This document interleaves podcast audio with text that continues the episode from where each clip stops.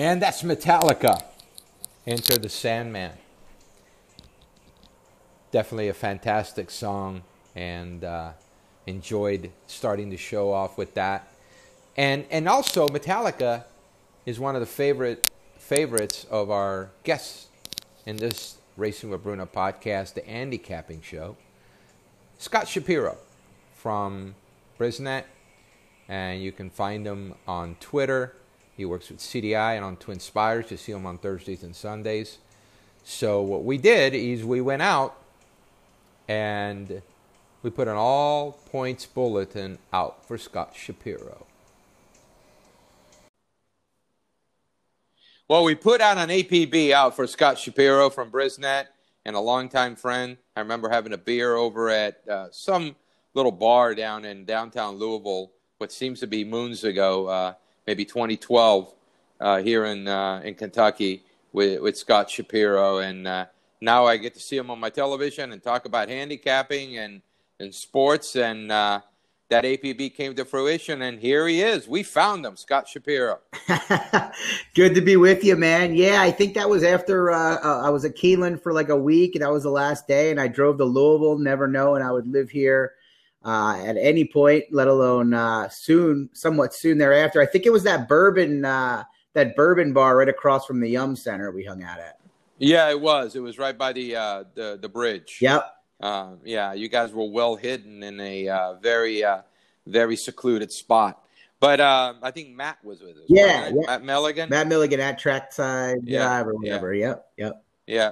Hey, first of all, let's tell people a little bit about you tell us where what do you do? Where where are you at? And where do we see you?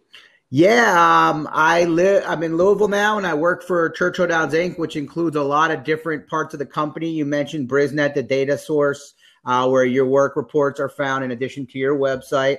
Uh, a lot of my work is done for twinspires.com who um, the ADW, obviously, and the sponsor for Churchill Downs today and the whole simulcast uh, product. Um, and I'm on there two days a week. Ed DeRosa on the other two with uh, host Joe Kristufek.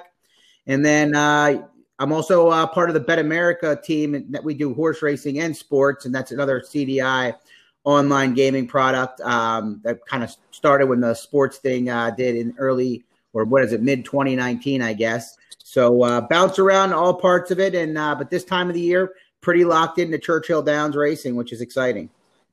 You spent some time in California too, didn't you? Yeah, I moved here from California. I lived in California from uh, 2015 to 20, I guess 18. Moved here right before the Derby in 2018, and I had another stint there uh, the previous de- uh, decade, about 2003 to 2007. But the second, uh, the most recent one was uh, in Orange County between Del Mar and Santa Anita. Uh, far from both places, but not too far to make the day trips. Where did you live in Santa Ana? I lived in. Um, I mean, I sat in Orange County, and you said Santa Ana, right? No, I lived in Aliso Viejo, which was like you probably. Know yeah, I know where that yeah, is. Like yeah, five miles inland from Laguna Beach. Yeah, because you know I, I spent most of the career there, and I lived in yep. Huntington Beach, and Orange County has always got a special place in my heart except those three hour drives to Santa Anita and back. Huntington Beach was uh, uh, the, the driving there was you'll never you're never gonna miss that. Huntington Beach was one of the I, I, never I lived in San Diego for a while, always heard how great the LA beaches were and San Diego beaches obviously I knew about. But uh, I have to say, I mean, if I could live anywhere and not have to drive much, uh, Huntington Beach and uh, what's the one right? Uh, Newport Beach. Those are those are right. awesome, awesome places. Where did you live in in uh, San Diego? I lived in two different places. I, when I moved there, I moved in with a couple friends who lived in uh, Scripps Ranch, and then right. I uh, decided to move to the to the beach, and I lived in Ocean Beach for a few years, and it was a great place to live and studying for my master's at San Diego State, but uh, tough place to be super motivated. oh my God! I you know I grew up in San Diego. My whole family still lives there. If I could move back there and do what I do here, I would, but uh, can't. Yep. Uh, but uh, what a great oh, town! Oh, best, um, you know, yeah, it is. And uh, if you've not been to San Diego, have not visited San Diego, put it on your bucket list. And um, what I used to do for Del Mar, Scott, I used to sit there and I used to rent out a. Um, they used to have a, a company called Harbor Vacations which basically had about four or five yachts that they used as hotels, and you could rent them out. So I would rent one of the 32 footers uh, for the whole summer, and it came to be just about the much as you would get a house in Del Mar. And um, so I would live on the water, live on on on the boat, and uh, go to Del Mar every day, and uh, that was, you know, we used to have bets on how much stuff I could drop over the side, you know. it was like accidentally, you know. But anyway, that was the best. Uh, yeah, going to Del Mar every day in that weather when I lived there, or close to every day, or you know, part of it. That those, those are some, uh, you know, the uh, some of the best experiences, both racing and living that uh, that I'll ever have. And it's amazing what where racing takes us, doesn't it? It is. It is. Yes, I live in Kentucky. You know, I never thought it would come. Yeah, right. and you're working for the for CDI. And you know, I'll tell you the thing that that sometimes bother me. Uh, CDI gets a bad rap by some people. Um, uh, I, sometimes I just wonder if people are not just they're you know they're just blurting things out emotionally rather than just looking at it objectively. Because I think CDI really tries to go out and do the right thing. Yeah, I mean, obviously it's a business, so there's going to be times where the business decision has to be made. But um, you know, I, I see a lot of criticisms. Uh, obviously, um, you know, I think highly of the company. They they've taken the uh, the initiative to bring me on and put me in a role that I you know kind of dreamed of being in when I started doing this, and even as a kid, you know, being on being on the the simulcast feed for the Kentucky Derby and just being able to wake up just about every day and handicap horse races. So it's hard for me to be critical. And, you know, a lot of the things that people criticize, maybe they don't have the true story of, but, you know, people are allowed to their opinions. And, uh, you know, if they're the consumer, especially. You mean to tell me that on on social media people don't have all the whole story? I, you know, this just in, this just in, Bruno. You know, I, I, the, my favorite one is when they go, "Oh well, you know, they put the Derby on Labor Day and they didn't check with NYRA for the, you know, for for for Saratoga," and I'm thinking to myself, you know, I run my business. I don't call anybody to check in if I can do something or not. I'm pretty sure that there's been a lot of communication, whether people believe it or not, you know, just from uh, reading between the tea leaves. But, uh, you know, I, I, people are going to criticize Churchill. People are going to criticize NYRA. People are going to criticize, you know, the big entities in horse racing. And they're going to criticize everything, everyone that walks, talks, and moves. You know, it's kind of interesting when I think about it. You know, before social media, I never realized people were so upset all the time, you know, but, uh, uh, they were they were drinking. Well, I, I, think it's a better way to take it out than maybe what the alternative was with certain yeah, people at home in person or something. Now they drink yeah. well, let, let me ask you, what do you think about the Derby on on September fifth? I mean, obviously, it, it's you know going to be different. Um, the lead up to that first Saturday in May, I think I heard you say it, maybe, and, and other people say it um, in other recordings, but just you know, it, it's kind of that genius time where the horses are just starting to peak. It takes a certain skill from both the horses, the trainer to, to build up to that date. But I think, given all of the uh, options, um, I think it's going to turn out to be pretty cool. It'll be a once in a lifetime event. Uh, there won't be anything like it. So I feel like the right thing is to embrace it, handicap it, maybe find a way to take advantage of it from a from a uh, wagering perspective. Um, but it's certainly going to be unique and, you know, could kind of try. I know you're not a big fan of the, the Derby lists and things like that, but part of my job to do so. And it's just a real challenge now because, you know, the, the, these horses are going to stop and start, or maybe they're not, or, you know, you know when I when you're when you're wagering on futures and Kentucky Derby, you know you, the, the, idea to me is to you know project where they'll be first Saturday in May, and now it's a different projection. Well, since you brought it up, um, you're a gambler. I know. I, I, I know you. I know you well enough that I know you put your money through where your mouth is. And if you know anything about me, I'm the same way. I really don't like to waste my time on something I can't make money on. And that's my point with lists, because lists is all about ego, and it's all about bragging rights. And last time, and I'll give you a chance to give me a rebuttal or, you know, put in your two cents. Um, but last I looked, bragging rights doesn't do anything to your bank account. I, I think for our purposes on KentuckyDerby.com, it's you know Joe, Ed, me, James, Vance, uh, James Scully, Vance Hanson, and Kelly Riley. I think it's done more for talking points than anything else, and getting starting the conversation.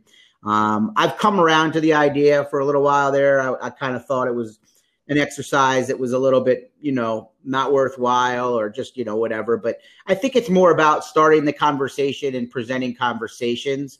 Um, and then I guess you could make, you know, the argument with these future wager pools that people could take our top 10 list or your own top 10 list and, you know, make a fair line on what those should be and make wagers based on that.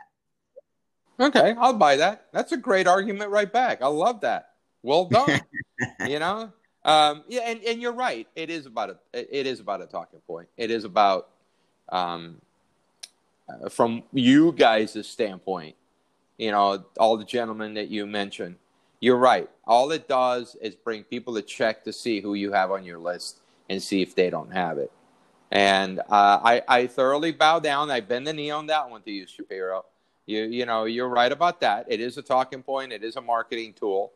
Um, I'll tell you, I'm not a big future book better, but I would take the future book over the list because at least then I could be able to make some money um, by picking the right horse. And I will tell you, there's still one that sticks in my in my in my throat. One future book bet. Would you like to know yes, what that please. is? And you can tell and you can tell me yours. Sure. That's what I'm talking about. When was that? Trying to think. I believe it had to be. I'm trying to think. I can't.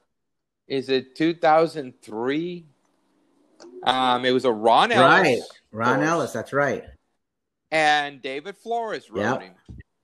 And um, I'm trying to. That's uh, now I'm trying to spell it. That's what I'm talking about. Uh, um, but I had to do it though.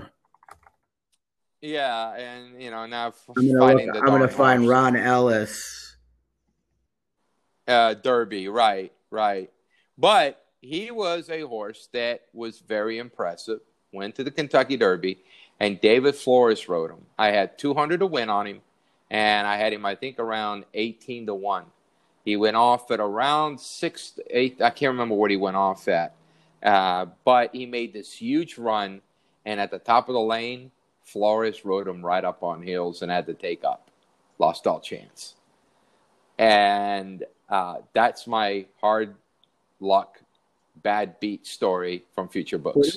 Well, about with you, Future Book wagers, it's like you know the bad beats are even more accentuated because it's such a long haul route. You know whether it's a sports one, a racing one, whatever. You're following this potentially for months and months you get there for a Kentucky Derby or a horse racing future wager, a lot of times you're way in advance. The goal is just to get there and be it, you know, half the price or, you know, a quarter of the price and get your money in good. And then you get a bad trip. So uh, that's 2003. He finished yep. fourth. 2003. Okay. That would have been Empire Maker, Peace Rules, and Funny Cide, right? Uh wasn't I thought Funny Cide was 2004. Let's see here. You might be right. Um, I know. I'm. I know. We're we're we're like. He was in a son of AP Indy. My favorite um, horse of all time. Yeah, and um, um, unfortunately, that's what I'm talking about. Had to be put down after having um, uh, colic later on that year so he never got to show. But I saw him from day one before he ever even started like AP Indy. And um, but it's just kind of interesting, you know. So tell me, you know, what we're doing. Sorry, I didn't want to interrupt you, but Funny Cide is you you were right. It's the Funny Cide Empire Maker Peace Rules. He finished fourth, so sorry about that. You, so tell me about your bad beat. I don't know if I have a specific bad beat, but I'd say the one that that I'm remi- reminded of Kentucky Derby wise is, is, not necessarily a bad beat, but more just circumstantial. But I had Lemon Drop Kid to win the Derby. Oh, you're going. Yeah, this is one of my maybe one of my first ever future bets of any kind, and I know you know, it was one of those bets that I made well before, long before the race, and kind of didn't really think I had any chance to ever to ever hit it. Went off at a pro. What didn't get in good. I think he went off a bigger price, or he went off a big, big price in the Derby. But then he turns around and wins the Belmont. That was a charismatic. That was 1999. Yep, 1999 is correct. And it's not like I thought Lemon Drop Kid was a Derby contender when he went in the gate. He was, you know, I don't want to call him an also ran. He was a pretty good horse, but I think he won the Futurity and didn't win a race of significance until the Belmont. Then he ended up having a good 2000. He won the the Whitney and the Woodward and the, and the Suburban. I think he won all three of them. But uh, but can you believe he's a turf horse? Yeah, turf sire. King Mambo. I, I think that was my thing. I remember being like in this is like you know I I started following horses probably 91 but you know this was a, a, surge and i started looking at pedigrees maybe in the mid to late 90s and i remember just being infatuated with king mambos and that was part of the reason i fell in love with this horse let's talk about handicapping uh, Bobby, people are going, you two stop your BS and then give me some angles. Uh, let's talk about some handicapping angles, Scott. You're you're a pretty sharp handicapper. I listen to you every day, and you know uh, whenever you're when you're on, I listen to you on Sunday.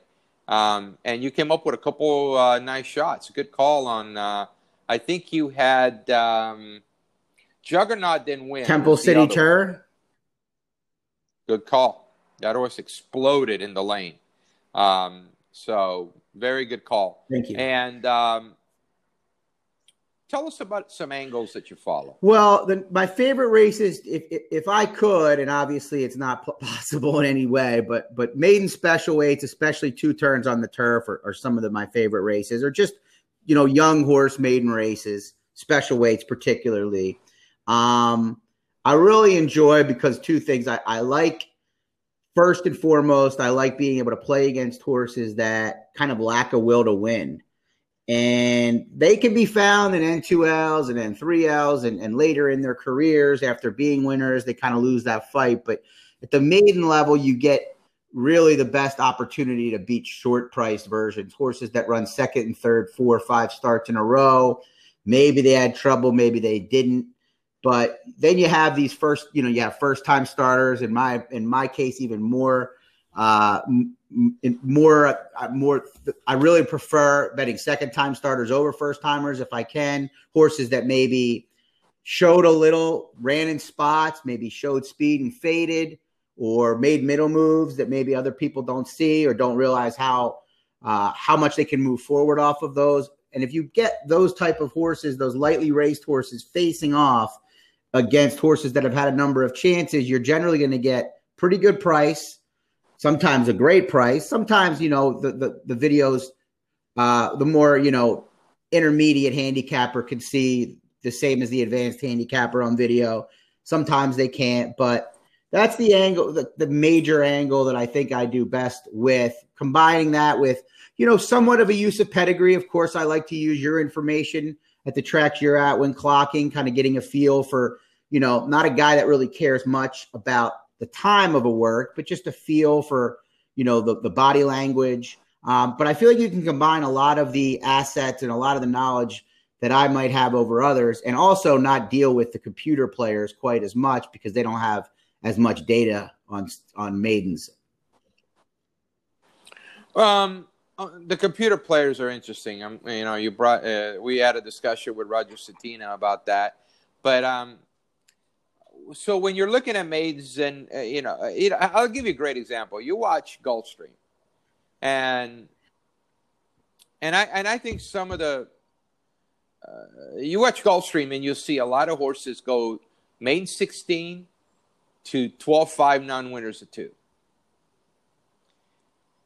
To me, as a handicapper, that's almost a lateral move. Yep. However, a lot of people believe that's dropping in class. My question to you can you drop in class out of a maiden claiming race? No, and I mean, I think that's something that you, I mean, each, I'd say each circuit, and especially when you're moving between circuits, it's, it's tricky, but you have to have a good feel for um, for the situation. But no, I, I, that is not a drop in class. But that's certainly something that at time in my life I would have thought was a drop in class. But that's kind of a lateral move, right? In your eyes? Um, if you're going from a main 40 down yeah. to a 12.5 to a 12.5, yeah.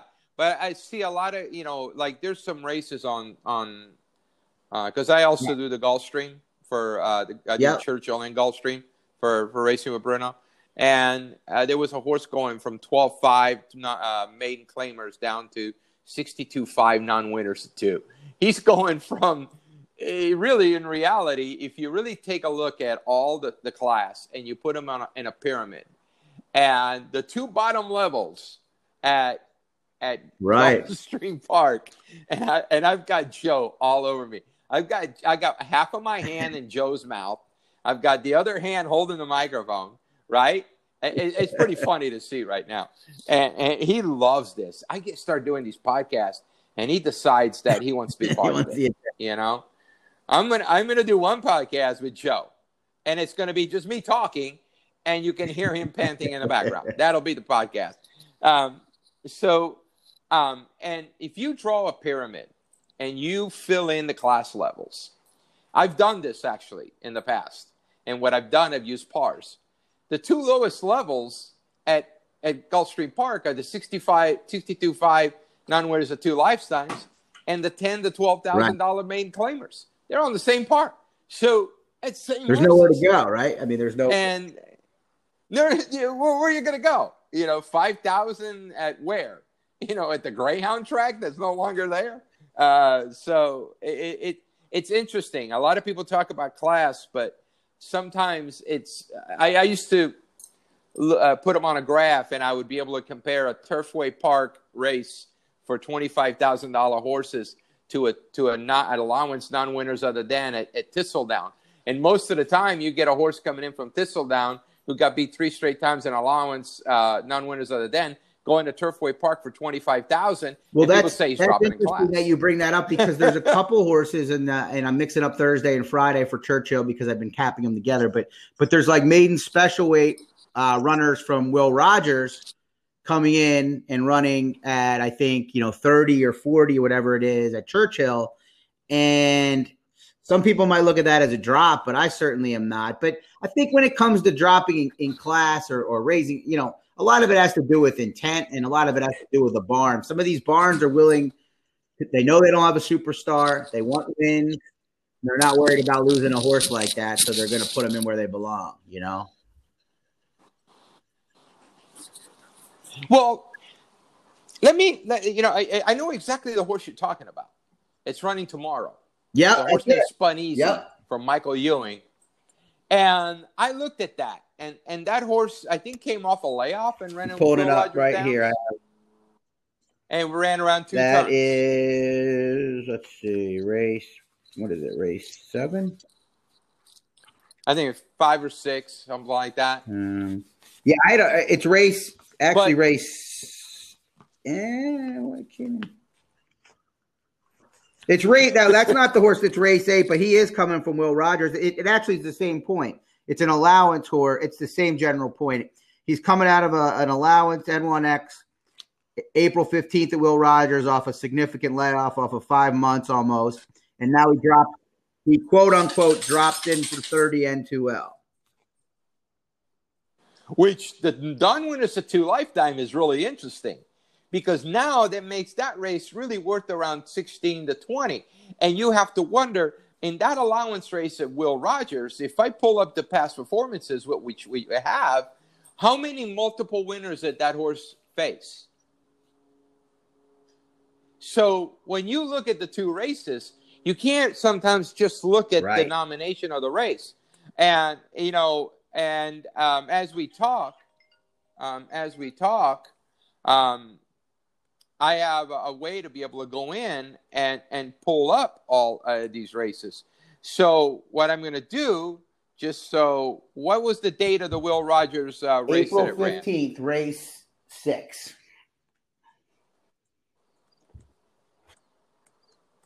All right, let's see what we got here. All right, I've got the Uh, let's see.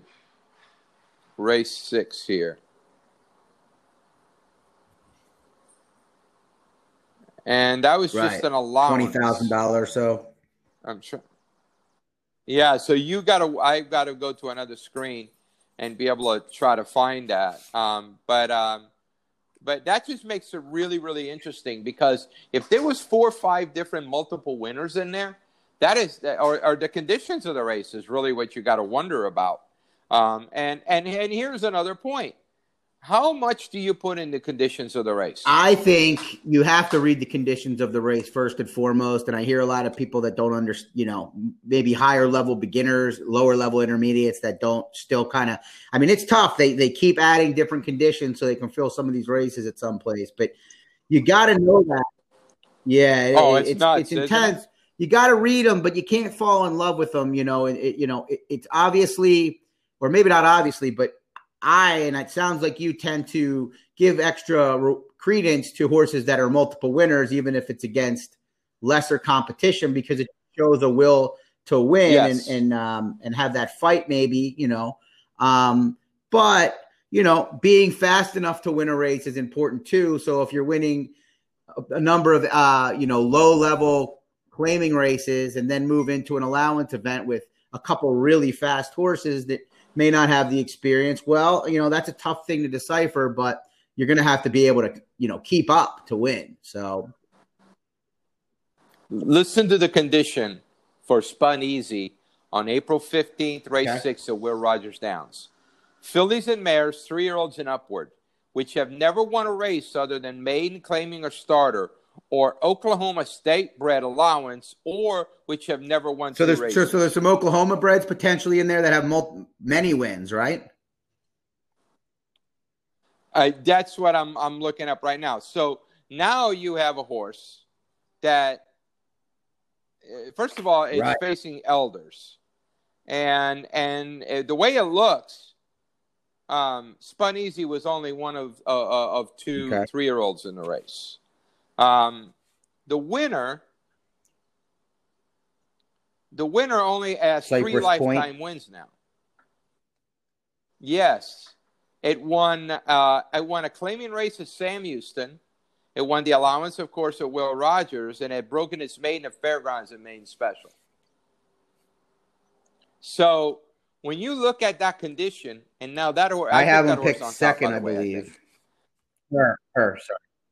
That horse won. That horse won on five furlongs on the turf at Sam Houston back in February, uh, and in the non-winner. Uh, actually, that filly won the non-winners of two races for thirty thousand at Sam Houston, which is almost near the top for that track as far as claimant price, and she won by five and a half.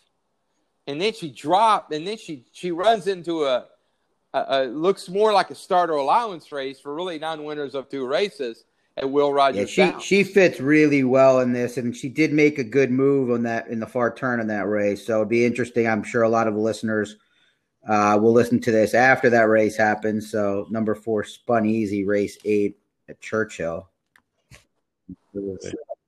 yeah, I'm looking at to see how to say, but that's a little bit of sometimes how I'll I'll I'll you know I will look at a race, um, and and trying to get an idea um, of and, and the second place horse was a Steve Asmussen horse that was eligible for non-winners too, uh, and um, oh, uh, Kentucky bred. But that's really interesting to me, you know, um, it, the conditions of the race, uh, what they do, and when you look at that race, it makes it for uh, very interesting because you've got Russell, I mean, how many yeah, I mean that's what's one of the biggest race? challenges. The early part of this Churchill Downs spring meet, you have. Let's see, one from Addison, who's one of the logicals from Gulfstream. You have a horse from uh, Mahoning Valley, Channel Princess, a Churchill Down. Let's see, a horse that hasn't run since Churchill Fall for Barry King. I mean, they're, every single horse is coming from a different track in this race. To be honest, you got a Kabisky from Colonial from August. You got a Turfway Park horse for Byron Hughes. You have an Aqueduct horse for Rudy, a Belterra horse off the bench for Noah Platt. Yeah. Oh, and then you got two from Oaklawn, Lady McKinsey and Murak. So I mean that's a challenging puzzle for sure. How do you handle it when you're handicapping horses coming from uh, different in this situation facilities? or just in general? Um, well, the only Uh, difference I'd say is is because of the the pandemic, it's just kind of made it a little bit less clear. A lot of them are coming off layoffs, or you've been, been trying to work it out. But but in general, I mean, I'm I'm a visual guy first. I go back, I watch a lot of replays, but I use a couple products, um, data as kind of my backup or my one A. I use OptixEQ. Um, and I use uh, I look at the rags la- the the sheets last. Um, I'm not a big Beyer or you know, speed rate. I don't even see the Beyers because I will use Brisnet, but I feel like that's the number one speed rating. So, um, but I use the rags more for for patterns and things like that. I can see it a little bit better for form cycles, but it's tough. It's tough, Bruno. You've got to be careful falling for pitfalls. But um, yeah, I would say those two products kind of help me decipher between the two tracks after I've done my pace kind of pace work where I'm look trying to figure out if I, you know, what, what I how I visualize the race first, and then you know if there's horses that I think the running lines don't do justice. And when you talk about uh, running lines that don't do justice, we're going back into kind of an angle here. What do you look for in a running line when it? When, uh, let me see. What don't you like uh, in a running line when you're? Well, first and you're foremost, I like using kind of going back to that maiden angle a little bit, but horses that like to run second, third, and fourth a lot and do so regularly, whether they have trouble or not. Some of these horses create their own trouble a lot, but but more so just when horses run their race and don't win. Um, is the first thing that I try to use against the public, I would say, in past performances. The public as a whole, you know, generalizing will will tend to use horses that run second and third um, over horses that maybe tried to win the race and finished fifth. Um, and then the other thing is those middle moves. You can catch middle moves that barely, because of the way the past performances and the running lines are written in the past performances, you can catch middle moves that hardly show up on paper, especially if they're on the back stretch, you know? Um, and then the third thing is being careful not to overvalue traffic that's obvious, um, especially horses that get off to slow starts. I think I, I listened to your podcast with Roger, and you mentioned this, you know, horses that consistently come out of the gate poorly. That's not, you know, or even the first time, and you might be able to kind of foresee that happening again. Um, you want to avoid those horses. You don't want to make rules that, oh, well, this horse, when he comes out, or he or she comes out of the gate, he's gonna, you know, gonna be tough to beat. Well, maybe that's uh, maybe that's a pattern. Maybe that's something that you can forecast that the average person can't. When you talk about uh, value, what do you? Um, I do don't you make your own line. I don't make my own line for one reason. I don't bet a lot to win a lot. Um, you know, I've made morning lines or I've made fair value lines for work stuff in the past. Haven't done it recently, but I guess the way I think about value in this day and age, the way I play is mostly in a, in a horizontal setting. Um, I want to try to be somewhat contrarian, at least on my on my pick threes, pick fours, pick fives. Um, so there could be so for instance, there could be two three to ones, but in a sequence, they're not they're not created equal. There's a three to one in a ten horse field, three to one favorite, but there's five horses that are between you know seven to two and, and eight to one, and everybody's spreading in the race. So that three to one is included with five other horses, making it probably on most people's tickets. Um, you know, other horses on most people's tickets, and then there's the three to one that's the second choice in a seven horse field with a a four to five, a three to one, and then everybody else is eight or ten to one. And most tickets are either going to single the four to five or go too deep using the four to five and the three to one. So that's kind of where I think of value. That's just sometimes I, I criticize myself for being so caught up in the horizontal game with these pick fours and pick fives, but it's kind of the way my brain works these days when I'm considering value. You've been around a while. Sometimes when you look at a board, you can immediately spot the horses out of whack. Uh, for example, when I do my handicap, like I was doing the uh, right before I called you, I finished up the Gulfstream for tomorrow, and there's a couple of there's a one IRAD that's uh, at eight to one on the morning line, and my comment is, will never ever be eight to one delusional morning line, and but there's people that attach a value yep. to that horse because of that morning line. Can I make the argument that morning lines are useless? You could make the argument, but here's why they're well, here's why where they're useful. A, people handicap a night before, day before, two days before, handicap that race. I don't I haven't handicapped it, but just you know, I can talk to speak to it. Handicap that race and fall in love with the fact that they like an eight to one, right? So a lot of people might put their bets in. Maybe they're going to work, especially it's a Thursday afternoon. You know, you see these kind of horses with the bad morning line so often open up nine to five, they might drift up to three to one, seven to two. But so there's that money in there. And where they're really the eight to one matters more than you think is in the back end of horizontal wagers, where if you like the horse, that's where to attack. Because there, yeah, there's definitely people that would be less likely to at least single an eight to one in the back end. But but B, you know, they're going to use people a lot of times will use the logicals in races, and maybe that one will get left out, or maybe when it's used, it's used in deeper environments. So that's not everybody, but I do think that's that's where you can find value if you're looking for bad morning lines and how to attack them when you know the the, the win price isn't going to be nearly what you expect. Yeah, it, it, it's all a feel, and I think people try to to work the data and to work the numbers and their in their uh, in their corner to their advantage. But one thing that we've learned through this whole COVID nineteen thing that you can manipulate data. You can manipulate the data. You can make it look like the way you want it to look like. You can change numbers. So when you really, when horse players I, I, I really, when I asked you if I could say that a morning line is useless, can sure. I have an addendum to that? A morning line is useless if it is done incompetently. It, it, it has to be if if you're going to rely on data on on on on a morning line on a value like that that value has to be competent, and correct before you can make an assumption using that data. If I told you, if I told you that the earth is flat,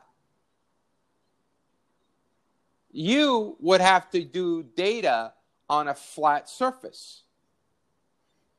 It would be wrong. So my whole point that was a bad point, by the way. People forget I just made that. The earth is flat. Don't even argue with me. what the hell was that? The earth is flat and I gave you data. Yeah. Hey, yeah. this was kind of was kind of cute, wasn't it? Just say yes. Just say yes and let's move on.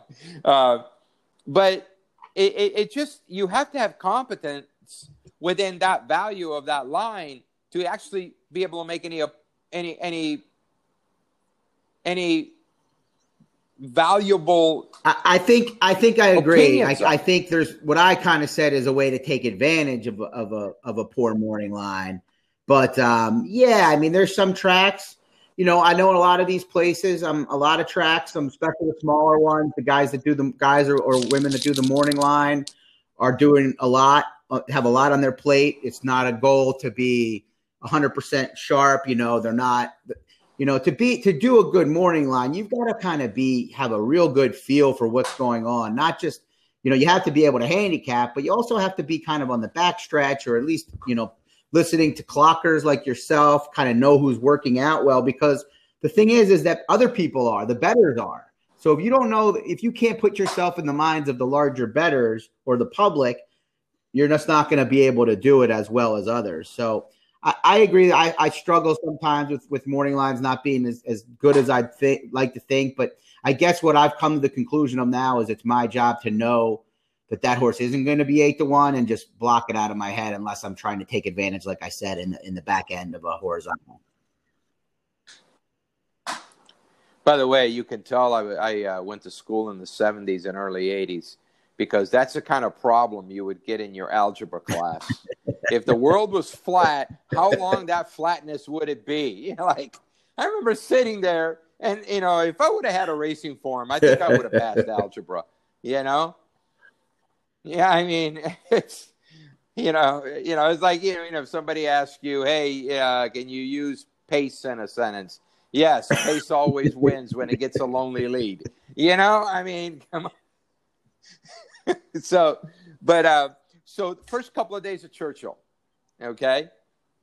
What's your thoughts about the track uh, and overall? Um, well, first off, I mean, it's been in terms of the quality of racing, it, it's awesome um, to see Churchill, Kentucky racing in general flourishing. You know, um, a, I mean, with the purses going up, uh, attracting different barns, attracting full fields um, both dirt and turf is great.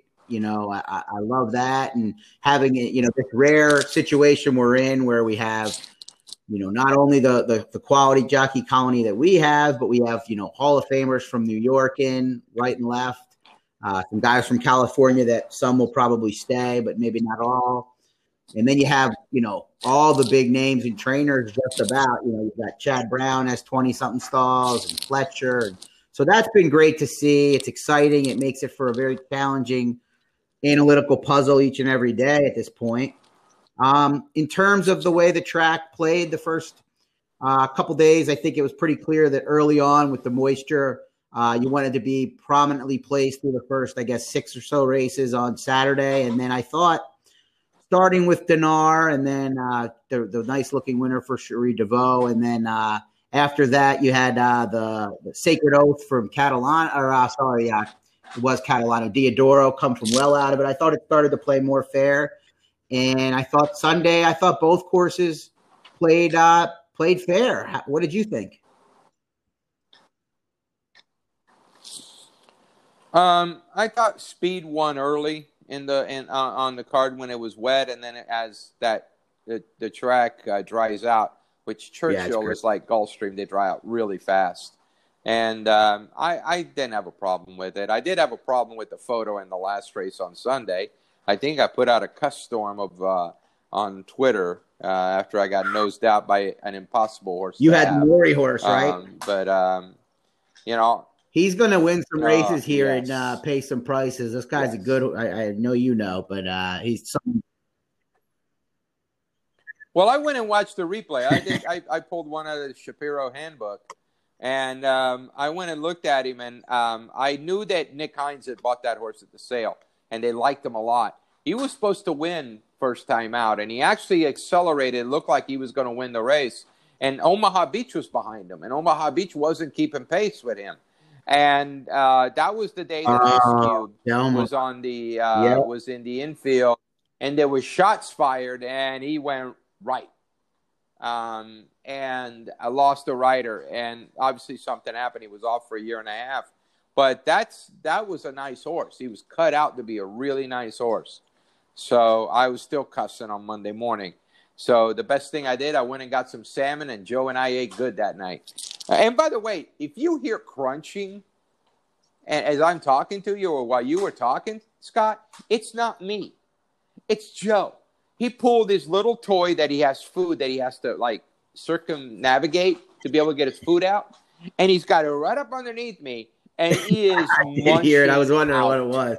I mean, he is. Yeah. That's Joe. That's Joe. He is, you know, sixty pound husky. You don't tell him what to do, you know, and he's still a puppy. He's seven weeks old, seven months old. But you tell tough beat, man. That was a brutal beat, not uh, only because but, uh, the horse ran great, but the horse that beat, you know, the the horse. I would have needed an all to have the winner in that race. I would have needed. Yeah, that horse never finished. I was, I was screaming at the TV, "Get by this horse!" You know, But what do you do? We'll come up with some more of that. I got a couple for uh, Thursday that I really like. Uh, we talked about one of them, Spun Easy, and just looking at the conditions kind of tells you a little bit about that. Let's move. Let's let's kind of move laterally within the gaming system. You are an avid sports uh, prognosticator. You love handicapping sports. College basketball, basketball is, my, is probably game, my right? biggest kind of crush, if you will, um, because of the nature of the business and that most people only, yeah, you know, the, the main consumers only uh, play college basketball in March. I don't get to spend quite as much time. I would be happy in life if I could just be a college basketball and horse racing handicapper. Um, but the NFL is is important to me, and obviously is the big uh, the big you know the big game in town. Uh, I like college football, and then I really gotten into handicapping PGA golf. So those are kind of the uh, the ones that I that you know along with horse racing, depending on the time of the year, fit into my uh, you know my working and in my calendar. Well, I want to congratulate you. You went. Oh, I dominated. Couldn't lose. Couldn't lose. Could you then not lose at March Madness? Well, let, let let's talk about. Um, I, I you know, hey, be a great title for your for your for your handicapping Shapiro's Crush. You know, on a horse yeah. that you on, or on a uh, basketball game you like. Um, how do you think? Uh, first of all, sports betting is going to get big this year, and I really kind of laugh at some of these states that are still trying to figure out how to get it done uh, because once NFL starts, once you get back in, into baseball, uh, sports yeah, betting I mean, it was, go it, You know, sports betting's always been huge. You know, we've known that for a long time, especially those that lived on the East Coast. But you know, and and uh, but it was illegal. You know, you had the illegal market still, but now with it being legal, you'll have more people turning to that market, and then you know the the segment of the population that wasn't comfortable betting illegally will will also bet.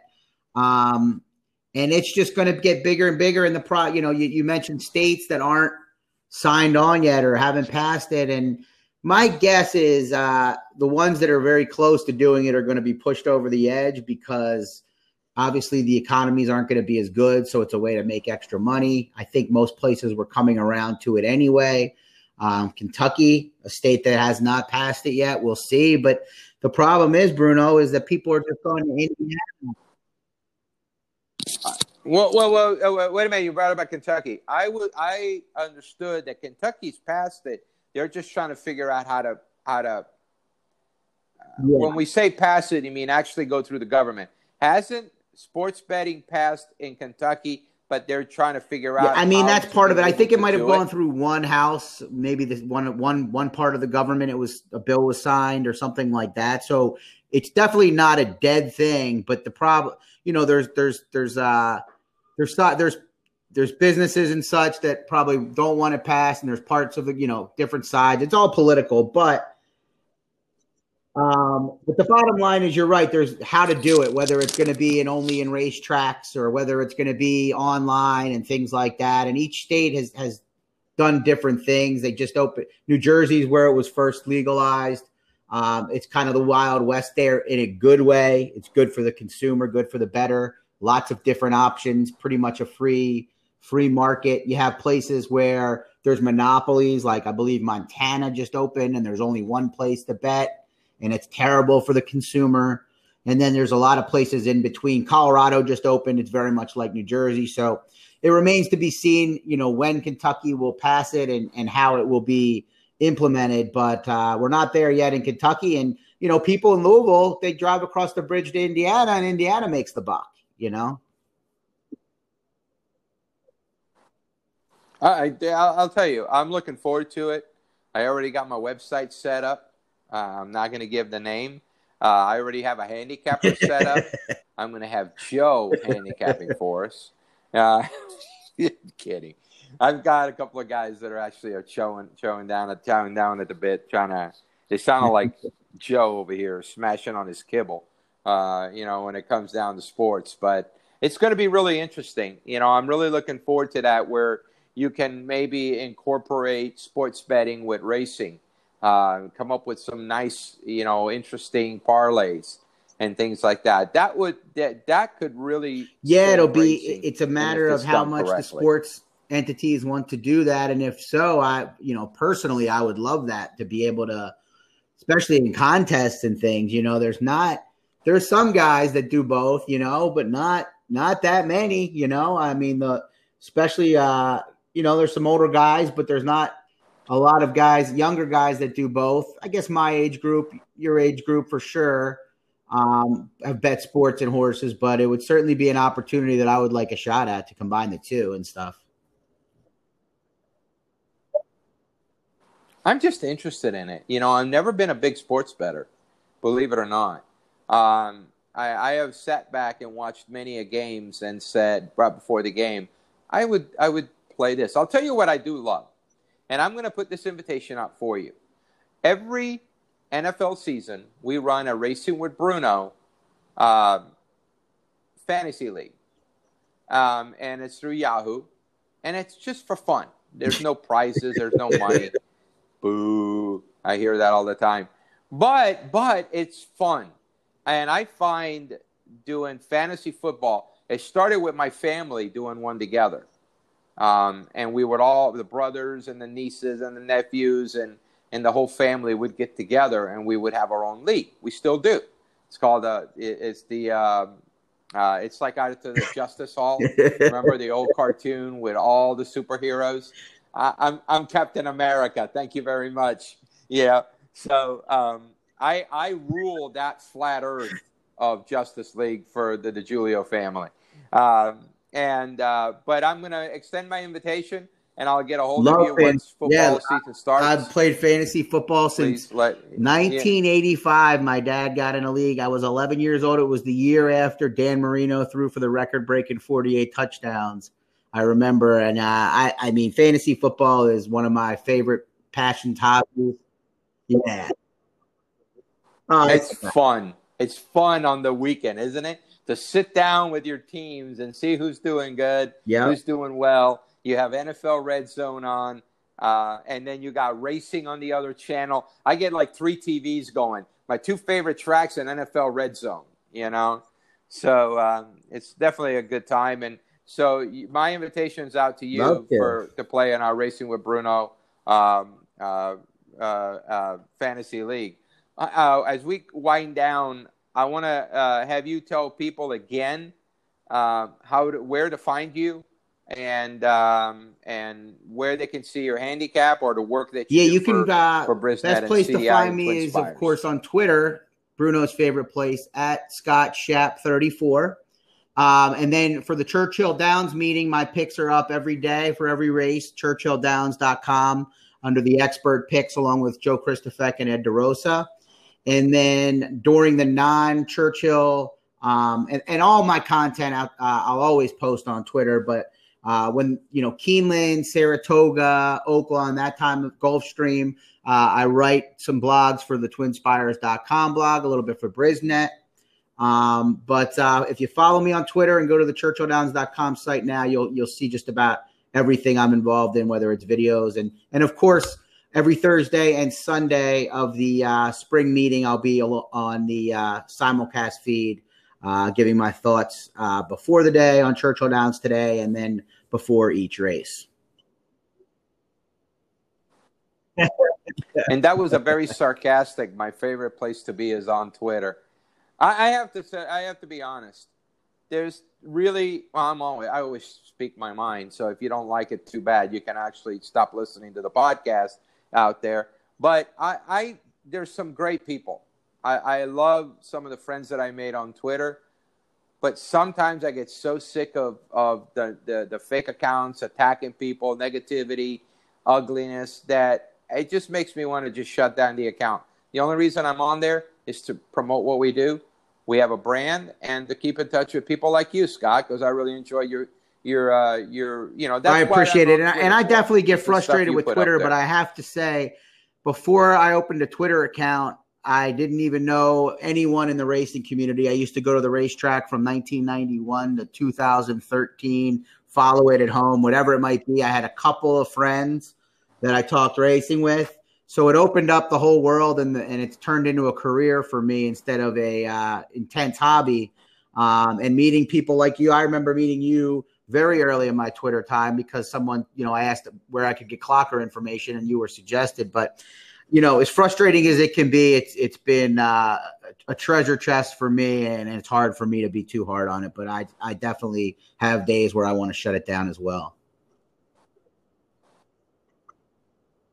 Well, I got to tell you though, you know, just thinking back about it and thinking back years, the days that I used to hang out at Santa Anita every day, it was the same. Definitely, thing. you had to deal with morons at the track every day. You know, you you had to deal the you had to deal with the cheeseburgers of the Let It Ride. You know, you know, you remember? I, I love. Where did you hang out? We had our cheeseburgers at Santa Anita. You know, who did? Oh God, we, I was over in the owner yeah. trainer area, up in the clubhouse by the boxes most of the time. I, I used to be up in the press box most of the time, and and sometimes I needed to get a fresh air from all some of that hot air up there, and because uh, it was hot up there, it, it, got hot up there, and um, you know, and I had to get downstairs, and but um, you know, you had your cheeseburger like and Let It Ride. Who do you like, Trotter? Who do you like? and he's laughing. Of course, people would do that, you know. Oh, that you know, that's one of my oh, favorite movies. Do you have a? I mean, that has to be the favorite racing movie, right? I mean, what are the other options? Secretary. Oh, I mean, you know, you have the Seabiscuit. Totally different, though, right? I mean, just apples and oranges. Um, it's funny you said, "Who do you like?" Yeah. That's the name of my podcast. I'll have to have you on sometime soon. But it's called the Who Do You Like podcast, and it's kind of um, out of that same vein, like just people walking around the racetrack or the sports book, you know who do you like, man? Who do you like? And that's where I came up with the name of it. It's funny you said that. I, I, I, didn't know. I had no idea. But it was just that when you think of Let It Ride, you think of that part with with Cheeseburger walking up Trotter, you know, and, and asking him who he likes when he's in the fifty dollar line. Yeah. And um, I just ran across that movie. I'm gonna have to watch it again because you know you you come up with all these so lines, many you know lines. The best, nice the best thirty you know, seconds David to a minute in horse race movie. It's not a horse racing movie, but in Bronx Tale when the when the mush walks down, that's like I mean I the mush. Kid Dynamite, Kid Dynamite. So How many times true. have we been at the track and a guy walks up to you and he says, "I like the I like this horse," and you're looking at it going, that's my top pick of the day. I thought I was alone. This guy's got I got no shot. You know how many times I got off of horses because of that? You know, when when a guy came up, uh, or you could go to somebody who you knew was the mush. You could give them your picks. You knew they'd screw it up because that's what right. they did. But at least you said, "Hey, I gave you a, a, pick." I had a guy at Hollywood one time slap me in, in uh, uh, uh, uh actually punch me in the shoulder and give me your best bet of the day. And I said, "Okay." I like the four in the third. Well, I heard the three. I punched her my back in the shoulder. I said, bet the three then. My four won. The three yeah. was up the track. But that's the fun stuff about it. That's the fun stuff about, you know, being at the track. Stuff like that, you know, where I, one time a guy was standing so close behind me, heckling me from, you know, right in my ear. I ended up turning around. He had a Coke right next to him, right? And he's heckling me. And I just turned around and walked right into him, spilled his Coke all over him, you know? And then I went, oh man, I'm sorry. Don't you realize I'm deaf in the right ear? tell you what, you know what you and I need to do tonight or the next couple of nights? We need to sit down and watch. I'm due for one. You do it at your home. I'll do it at my home. We'll social distance and we'll text each yeah. other with all the great lines in that movie. You know, so but um, but Scott, it's been a pleasure to have you on. Um, you can find the podcast uh, on any uh, Spotify, where I know yours is. I have it on Stitcher. It's on uh, Apple Podcasts and Google Podcast, and or you can just search Google for "Who Do You Like" podcast. That's "Who Do Ya Like" podcast. But uh, yeah, it'll be uh, Put it sounds good, and it's on my Twitter account every week. I post it every week. We do it normally every Thursday. Um, during this meet, since I'm on the uh, simulcast feed on Thursdays, it'll be out on every Friday, talking about the Saturday card. And Bruno Di Giulio will be on the Who Do You Like podcast exactly, soon, talking exactly. about the Earth being flat. Hey, Scott, it's always really fun hanging out with you. The only thing missing is a couple of cocktails in our hands and just talking, you know, at, at a bar about race. Thanks for having me, Bruno. It's the same way like it. Thank you, Scott. Have a great